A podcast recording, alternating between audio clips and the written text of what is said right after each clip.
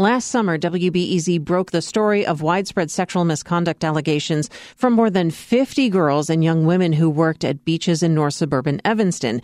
And since then, a law firm has been conducting an investigation for the suburb.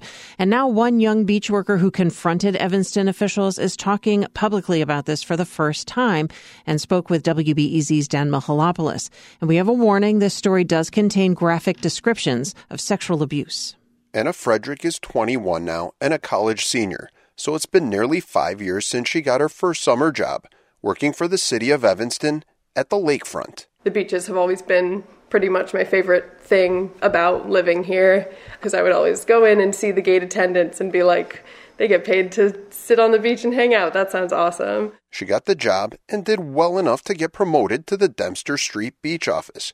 But there was one big drawback to the dream summer job. I definitely noticed this sexist attitude among a lot of the male lifeguards, beach managers, supervisors. There was the much older manager who repeatedly offered to take Frederick on a ride on a Parks Department boat down to Chicago.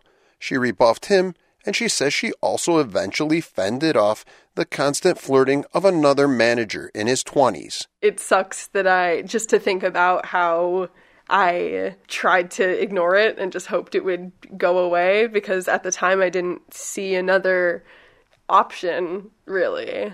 So Frederick says she was hopeful the manager would be dismissed when a parks official contacted her in the fall of 2019 and asked for her input into an investigation of that manager. WBEZ has obtained city records from the investigation. The city official interviewed 6 staff members. 2 young female lifeguards said the manager made them feel uncomfortable at work. Records show the manager also admitted to hanging out outside work with another girl who worked at the beaches. But that girl and the manager denied, quote, hooking up. So city officials gave the manager just a warning, and he returned to work at the lakefront again in the summer of 2020. Frederick and other female employees say the girl was underage, and they were infuriated by the city's handling of the issue. That was the tipping point of like, all right, this is enough. Like, this is ridiculous, and it can't keep happening.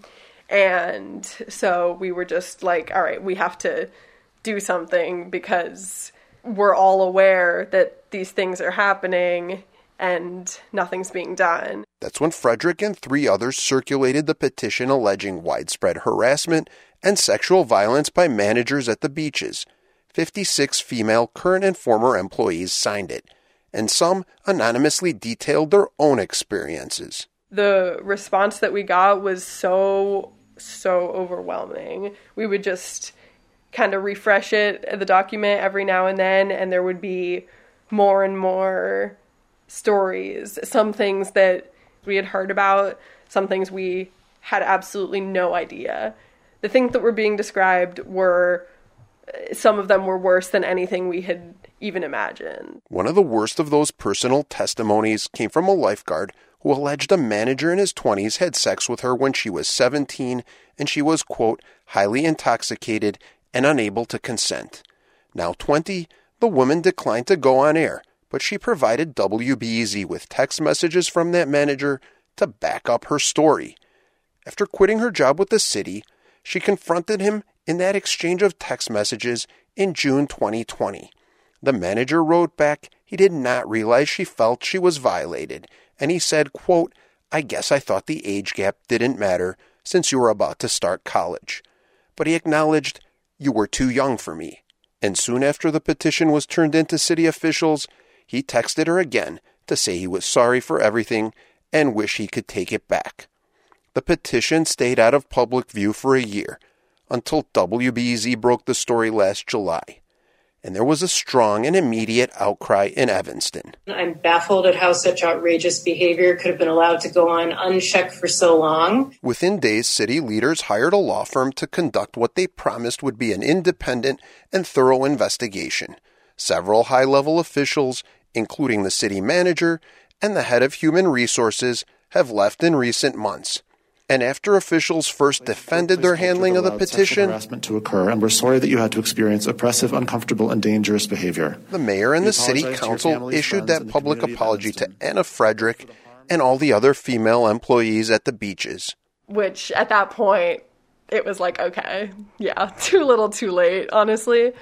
It shouldn't have taken that much. I did not think it was a lot to ask for to protect the teenage girls who are working at this beach. Evanston officials have said they will not comment on the topic again until the investigation is complete, and the lawyers conducting the probe declined to comment on the status of their work.